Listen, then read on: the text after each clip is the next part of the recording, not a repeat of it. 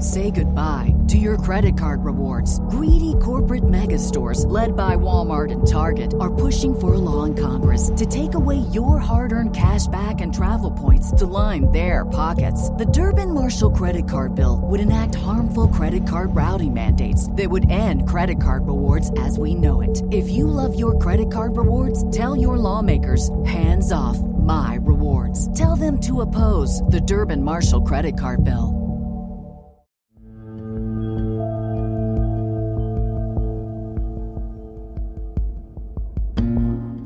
John Sharpe and his wife Anna had a difficult marriage from the very beginning.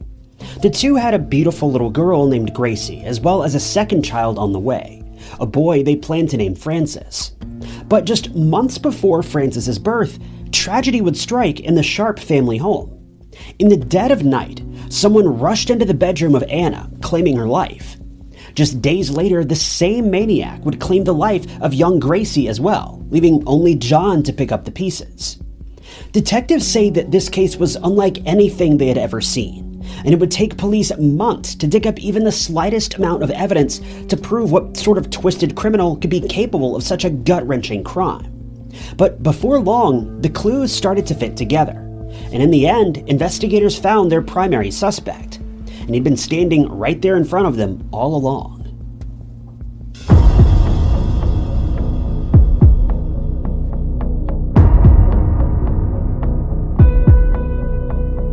Before we get into the story, I wanted to let you know about today's sponsor, Surfshark VPN. Surfshark is an app and browser extension that allows you to make it appear as though you're located pretty much anywhere in the world. This allows you to access the internet as if you were actually in a specific country. So, if you live in the United States, you could have your device appear as though you're located in India or Canada or pretty much anywhere. Doing this lets you view and unblock certain websites that you may not have otherwise had access to. A great example of this would be Young Sheldon on Netflix, or several other series and movies that can be viewed on Netflix but not on Netflix in the United States.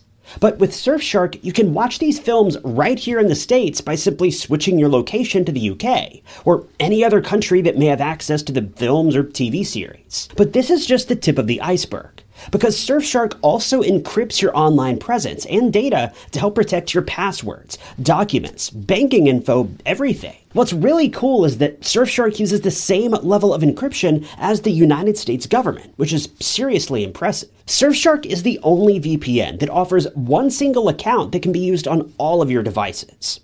You can check out Surfshark by using my code TYNOTTS, which will give you an extra three months for free. Or you can access the deal by visiting surfshark.deals slash TYNOTTS. If three free months is enough, Surfshark also offers a 30-day money-back guarantee if you're unsatisfied for any reason, so you've got nothing to lose. So visit surfshark.com to learn more, or click my link below for an extra three free months with your subscription and help support the channel in the process. Thanks to Surfshark for sponsoring today's video. John Sharpe was born and raised in Mornington, located in Victoria, Australia. John has always been a fairly private man, and he's never revealed much about his upbringing publicly. The same is true for Anna, John's wife. She was born in New Zealand, but that's more or less all we know about her. What we do know is that the couple began their lives together after meeting at the Commonwealth Bank in Australia, where they both worked. Before long, they decided to settle into John's hometown of Mornington. Mornington is a relatively small town, located on the Mornington Peninsula in Melbourne. With a population of around 25,000 people, Mornington is well known for its village like atmosphere. While 25,000 people isn't really a particularly tiny town, it's small in relation to the surrounding areas. But it's truly the way of life and the general atmosphere of Mornington that makes it feel so quaint and cozy. The main draw for Mornington is its beaches and wineries, which are a hotspot for tourists during the warmer months of the year. There are also several well known horse breeders in the area, as well as some of Melbourne's greatest restaurants and shops, all of which help to bring in thousands of visitors each year. Overall, Mornington is a pretty great little town to raise a family in, as there's easy access to schools that cover kids of all ages from pre K to graduation. This is likely why John and Anna decided to settle down here. The couple got married in October of 1994, and they'd moved around the small peninsula of Mornington for several years before finally finding a place to call their own on Prince Street. Around the time they moved here, Anna would give birth to their first child in August of 2002. Little Gracie Sharpe was an adorable little girl, but she was born with a crippling disability, and I mean crippling in the literal sense. She was born with a deformity known as hip dysplasia, which would have made walking incredibly difficult for her as she got older, maybe even making it impossible depending on the severity. Her doctors required her to wear a type of harness that would gradually change the shape and orientation of her hips over the course of about three months. She began wearing this soon after she was born, and after a while it seemed like her deformities had been corrected. But this wasn't an easy process by any means. As you can imagine, changing the shape of your hip joints is not a very pleasant experience, leading Gracie to cry pretty much 24 7 for the first several months of her life. This put an exhausting strain on the Sharpes' marriage, with John becoming incredibly frustrated by the whole ordeal. To top this off, due to the pain, Gracie also had issues feeding, which led to a whole host of other medical complications. To sum it up, Gracie had a very hard time during her first year of life, and it left the Sharpe family on edge, begging for any type of relief for their little girl and for themselves. If this weren't bad enough, it's been said that John and Anna didn't even truly love each other from the very beginning. And this isn't just some rumor that's been spread around town, this information came straight from Anna. According to Anna's brother, when Anna and John returned from their honeymoon back in 1994, Anna revealed that she'd made a mistake. She told her mother that she felt no passion and no love towards John. But Anna was devoted to her Christian faith, being a fiercely dedicated Catholic. Because of this, divorce was never an option for Anna, as it's essentially forbidden by the Catholic Church. Regardless of whether or not she felt like marriage was a mistake, though, she vowed to make things work and did her best to love her newfound husband, which, despite what most of the world may say, is a fairly honorable thing to do. We don't know if John felt the same way about Anna or if he may have truly loved her from the start. It would be a bit strange to hear that both Anna and John felt nothing towards one another. After all, if they didn't even like each other, why get married? But realistically, stranger things have happened, and unhappy people get married every day. But my guess is that John must have felt something for Anna, and that's likely why she committed herself to trying so hard to make the marriage work.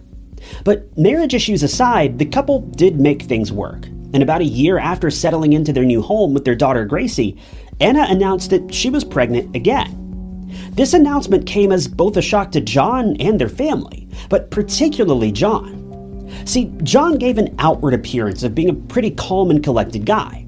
He had his enemies, that's for sure, but it doesn't seem like most people had any problem with it. But behind closed doors, John was a much different person. While John had initially seemed pretty excited about the idea of starting a family in years past, after the difficult birth of Gracie, he had checked out completely. He felt like Gracie was much more of a burden than she was worth, and he certainly didn't want to have another child thrown into the mix. While it's pretty normal to either not want children or simply not want two children, John never shared these feelings with Anna, at least not as far as I can tell. As a result, as time passed by, you can understand that John's frustration grew more and more with each passing day. While Anna was ecstatic to be bringing a new little boy into their family, John couldn't have been angrier if he tried. While he kept it quiet and cool to friends and family, inside, John was about to burst.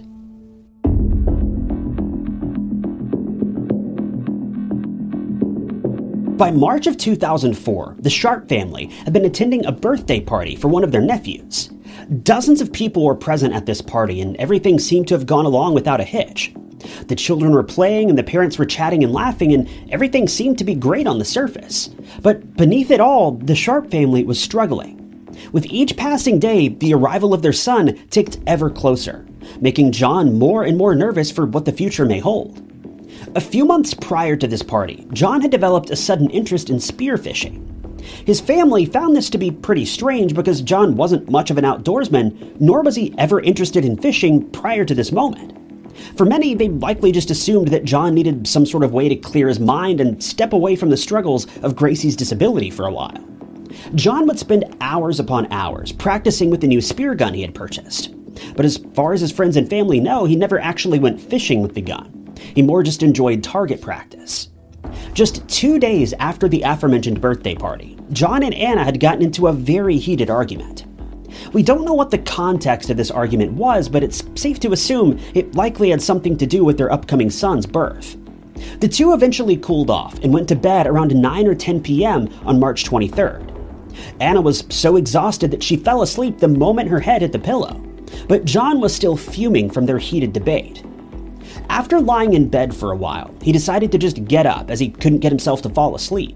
He went out to their backyard garage for a while before coming back inside and sleeping on the couch. According to John's version of events, at some point during the night, Anna awoke and announced that she'd had enough. John soon learned that Anna had been having an affair. She was finally ready to move on with her life and told John that she was moving in with her new lover and taking Gracie with her. John was understandably devastated, but what made this revelation so strange is that Anna didn't take Gracie with her immediately. Instead, she left Gracie at the couple's home, claiming that she'd be back in a few days to pick her up. After this sudden and unexpected announcement, Anna left. What's interesting is that she never bothered to call her family and inform them of her sudden change of plans. She also never called Gracie's daycare to let them know that John would now be picking her up and dropping her off over the next few days. It's almost as if Anna just up and left without any regards for anyone but herself something her family says was incredibly strange. John arrived at Gracie's preschool the next day and explained the situation in a bit more detail, further claiming that he'd be in charge of Gracie's trips to and from school for the next few days. After speaking with the daycare, John also spoke with Anna's mother, and the two had a brief conversation about what had taken place with Anna. The only thing was, by this point, Anna had still not reached out to her mother on her own, at least not as far as I can tell. The details around this moment in time are admittedly a bit unclear, but John told his friends and family that he didn't know where Anna had gone. All he knew was that she was moving in with someone that she'd been having an affair with. But as days passed by, Anna still refused to reach out to any of her family members. Though after around three days, she had reportedly returned to the family home and picked up Gracie, leaving John alone.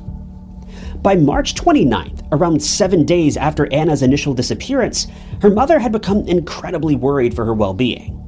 No one had been able to get in touch with Anna at all. She still wasn't answering her phone or returning any of her family's calls. Her mother knew that she needed to do something, so she decided to report Anna and Gracie missing. John went along with this plan and agreed that it was time to get the police involved. John would eventually appear on television begging his wife to at least return a call and confirm that she and Gracie were all right. But that's when an email finally came through. Anna's mother received an email from her daughter in which she assured her that everything was fine and everything was going according to her plan. She confirmed the affair and her impending divorce with John, as well as the fact that she had taken Gracie with her. The only problem is she wasn't willing to reveal where she was, and it's unclear why she was being so secretive about this. After all, as far as we know, John wasn't abusive, he was just unhappy. John was certainly a man with a short temper and a lot of frustration, but Anna didn't have any reason to run away and hide like this. The whole situation just didn't make any sense. John told Anna's family that he had a reason to believe that Anna had moved to the nearby suburb of Chelsea, but he didn't know anything other than this, and according to police, he repeatedly denied any further involvement or knowledge of her disappearance. As weeks passed by, Anna's mother would eventually receive flowers from her daughter on her birthday, but still no verbal contact with her. John continued to appear in television appeals for information about Anna's sudden disappearance. And in one interview, he explained that he knew the couple's marriage was over, but he begged his wife to come forward as he still loved her and obviously had a deep love for their daughter as well. But that's when things started to take a turn. During his interview, John's tone of voice changed, and he began to refer to his wife and daughter in a past sense. Detectives picked up on this right away, and that's when they began to press John a bit more regarding his knowledge of his wife's disappearance. It was clear that John knew something, but what was it? And why was he keeping it a secret?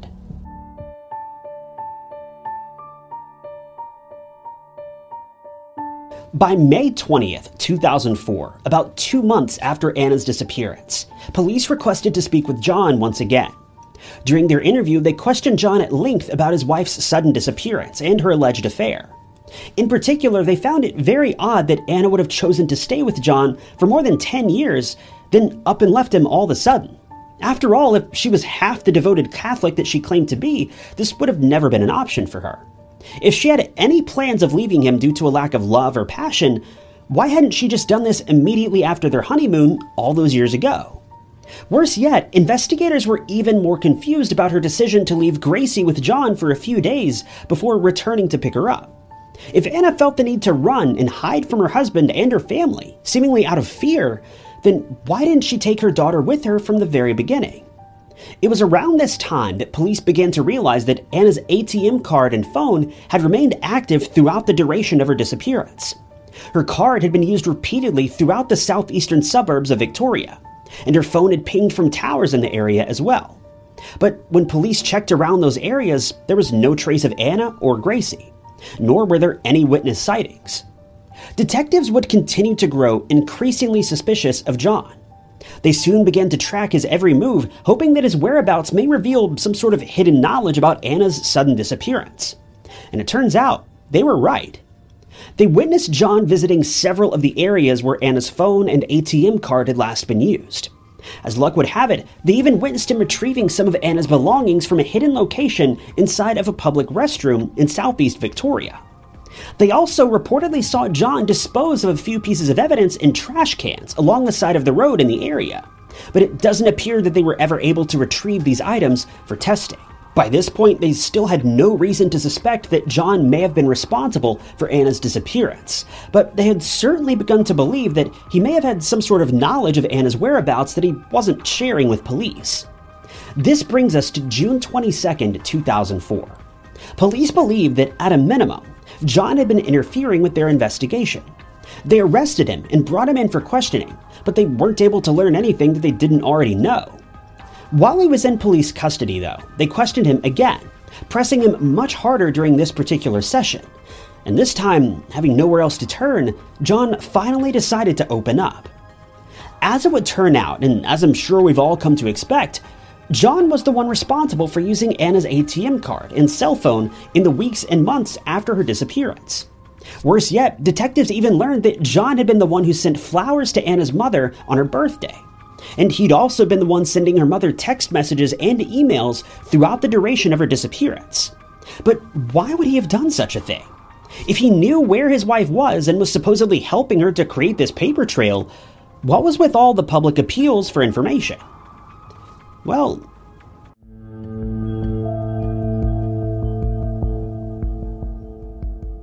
On June 22nd, John finally opened up and revealed everything he knew about Anna's disappearance and the disappearance of his daughter.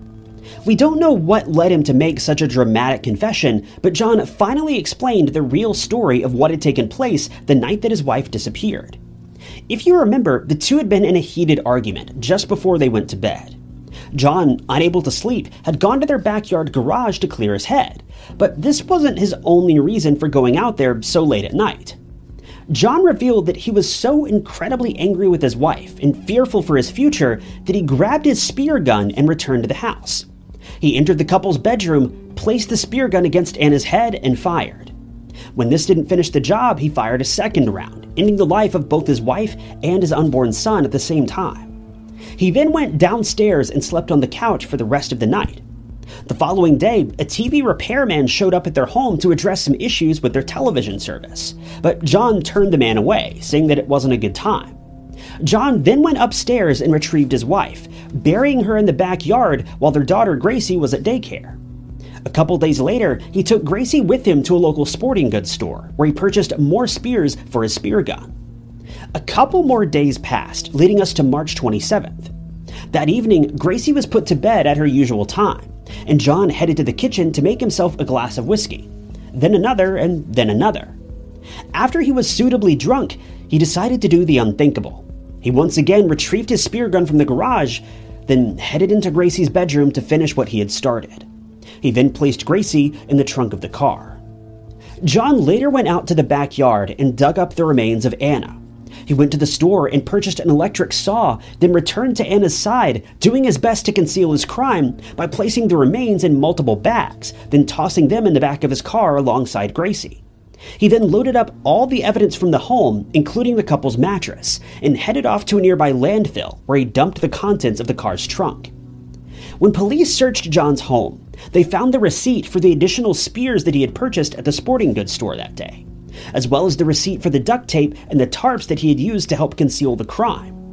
When detectives searched the dumpsters in the nearby area, they even found handwritten notes from John, where he had written out his alibi so that he could study it and rehearse it for when the police inevitably questioned him about his wife and daughter. When asked why he would do such a thing, it doesn't seem that John ever gave a direct answer to detectives, though, according to his friends and family, the most likely reason is simply because he didn't want to raise another child, and his family was too much of a burden. John admitted that his wife was controlling and moody, and that he no longer wanted to deal with her, and this crime was somehow the only way he could figure out how to escape his marriage. He admitted that he planned on taking care of Gracie by himself, but at some point along the way, he changed his mind. But things got even more crazy when police spoke with John's family after the fact.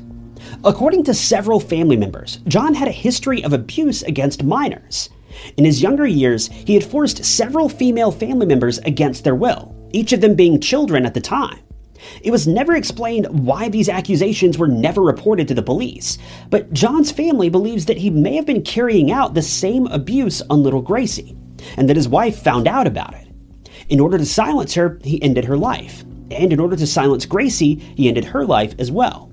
Now, this is merely a theory, and there's no evidence found to support this belief, but it's interesting nonetheless, and it certainly makes sense. In the end, John was sent right where he belongs to prison.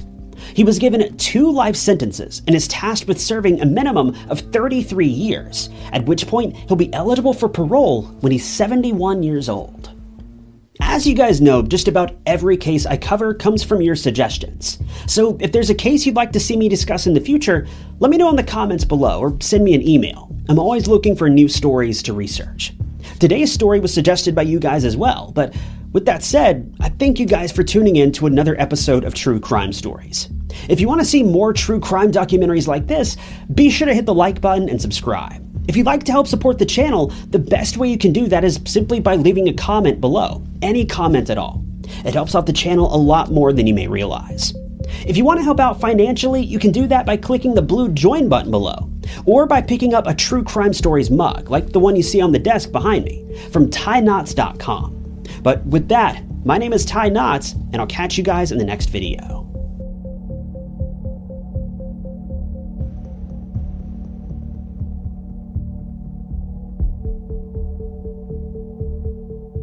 Mother's Day is almost here, and you can get her the most beautiful time tested gift around a watch she can wear every day from Movement.